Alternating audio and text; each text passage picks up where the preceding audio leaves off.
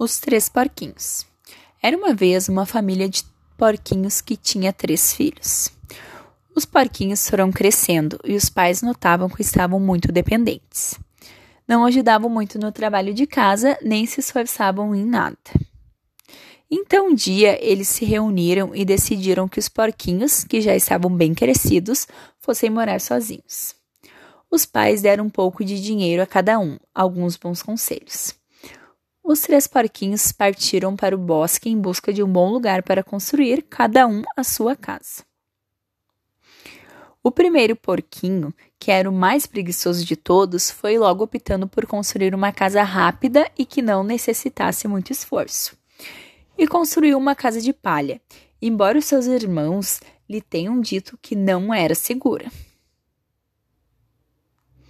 O segundo porquinho, que era menos preguiçoso que o primeiro, mas que tão pouco gostava de trabalhar, construiu uma casa de madeira, porque pensava que era mais prática e resistente.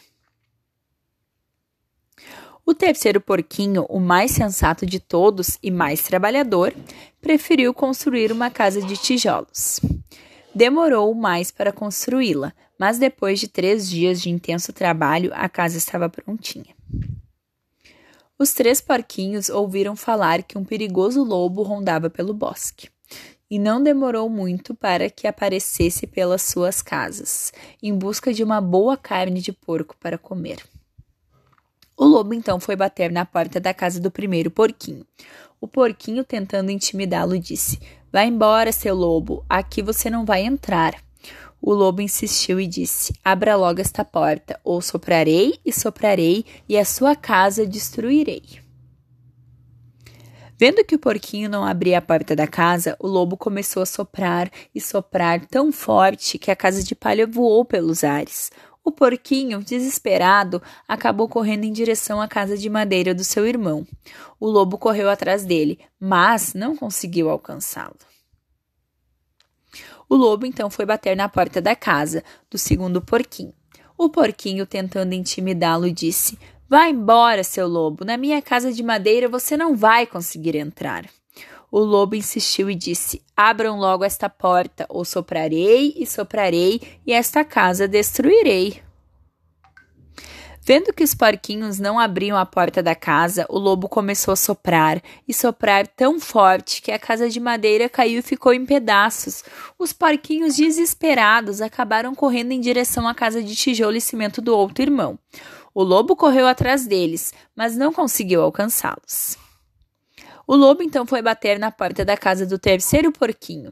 Os porquinhos, tentando intimidá-lo, cantaram: Quem tem medo do lobo mau, lobo mau, lobo mau. Quem tem medo do lobo mau, ele é um cara legal.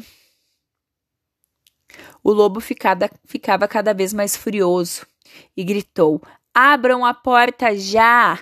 E os porquinhos responderam: Vá embora, seu lobo, você não conseguirá derrubar esta casa, porque esta feita com tijolo e cimento.